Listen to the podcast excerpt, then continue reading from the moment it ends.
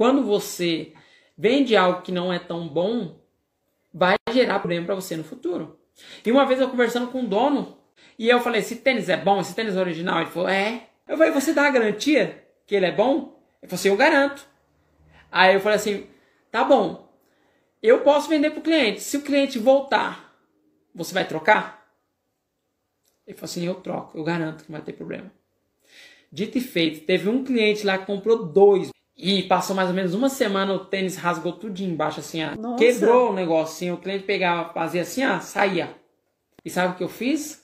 Fui lá e mandei o cara escolher outro tênis. E eu não fui lá perguntar se o dono ia trocar. Eu tinha colocado o meu na reta quando eu vendia. Eu tinha 17 anos na época, eu lembro disso. Tem coisas que marcam, né? Tem coisa que marca, mas não precisava. Só que todas as vezes que ele vendia o Mizuno, no caso os vendedores, dava problema.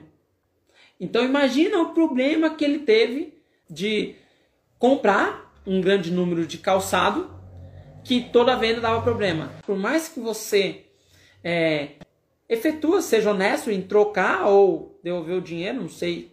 Mas, e com o fabricante que ele pegava pirata? Eu não sei como é que funciona esse submundo. Mas imagina. Se um cara gasta 50 mil de mercadoria, o quanto que ele não perdeu? É muita coisa. Isso. E se a pessoa não, Não te... compensa. não compensa. E se a pessoa não te dá uma garantia, é um forte indicativo que a coisa não é boa.